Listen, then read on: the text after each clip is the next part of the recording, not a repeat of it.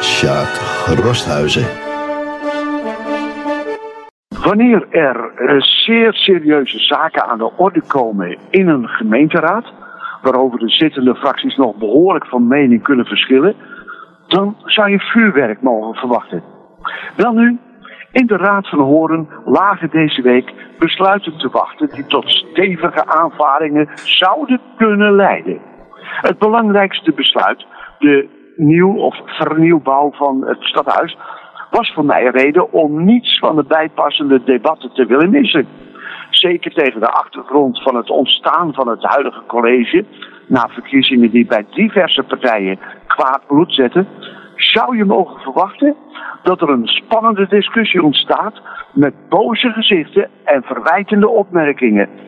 Dat is allemaal niet gebeurd. De keuze om het huidige stadhuis te verbouwen of te denken aan nieuwbouw wordt met instemming van een grote meerderheid, misschien zelfs raadsbreed, uitgesteld tot een volgende vergadering. De manier waarop dit geschiedde deed mij ook wel deugd. Christen Meij, fractievoorzitter van de VVD, deed het voorstel voor uitstel om partijen die nog niet in staat waren geweest de laatste fragmenten benodigde informatie uit te kristalliseren tot kloeke meningsvorming, de kans te geven dit nog een maand lang te kunnen bespreken binnen de eigen gelederen. Mooi man. De fracties die deze ruimte desnoods via een motie hadden willen afdwingen, konden opgelucht ademhalen en deden dat dan ook. Samenwerken, elkaars, elkaar brokjes gelijk gunnend, tegenstellingen overbruggend, ging de vergadering verder. Er werd af en toe smakelijk gelachen, ook door burgervader Jan Nieuwenburg. In een raadsvergadering in Horen ligt altijd ook een berg aan amendementen, moties en stemverklaringen te wachten op momenten dat ze aan de wereld prijsgegeven kunnen worden. Mooie identiteitsmomenten zijn dat. Coalitie of oppositie, even leken de verschillen en geschillen weg te vallen. Er is in de Horense politiek ruimte voor eendracht. Eendracht in verscheidenheid, fluistert het literaire stemmetje mij dan. Als je op deze manier een complete stad kunt besturen, hoe mooi zou dat niet zijn? Ook de jongeren, of misschien juist de jongeren in onze raad, weten elkaar op een bijna ontroerende wijze te vinden. Eén tweetjes in de politiek, dat konden we zien. Voorbeeld. Robert Vinkenborg van HOP. Een fractie die in haar presentatie in de raad gebruik maakt van heren die de nodige levenservaring hebben, stelt in een amendement voor dat er nu een serieus zaak dient te worden gemaakt met het vestigingsbeleid van jongeren in onze stad. Horen is namelijk op dit moment nauwelijks in staat haar jongeren binnen de gemeentegrenzen te laten werken en wonen, behalve dan bij hun ouders.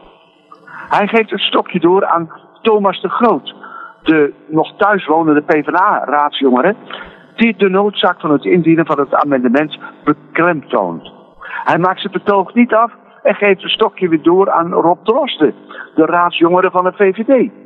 En deze schetst in fraaie volzinnen het trieste vergrijzingsbeeld in Horen en de afschrikwekkende werking die deze heeft op de stad, uh, deze stad heeft op ieder die hier geboren is.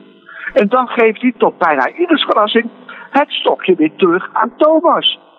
Nou, dat gaat voorzitter Jan eigenlijk iets te ver, want hij zit er immers niet voor Petrus Neuswater. Maar hij zwicht toch voor de dringende wens van Thomas, Rob, Robert en vele anderen om het betoog af te maken. En ach, hoe compleet zou dit showtje van jongeren eendracht niet zijn geweest met een stukje bijdrage van Danny Verdonk. De groene jongeling die, bij, uh, die het bij zijn GroenLinkse fractie niet langer kon uithouden. Ooit heb ik de wens uitgesproken dat de Horense gemeenteraad de beste zou worden van Nederland. Ruim een jaar liep ik rond met de gedachte dat ik die hoop me weer eens moest koesteren na 2022. Maar ik zie hoop gloren. Een stip aan de horizon.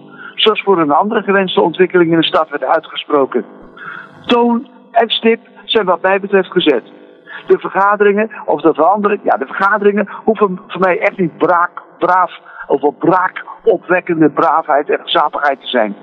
Misschien kan Horen in de komende drie jaar echt aan het oefenen gaan voor een raad waarin oppositie en coalitie niet de enige maat is. En dan zijn we misschien ook in Horen op weg naar een nieuwe democratie.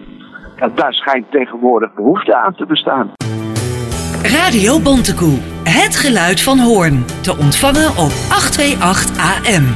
www.radiobontekoe.nl en via de app TuneIn Radio.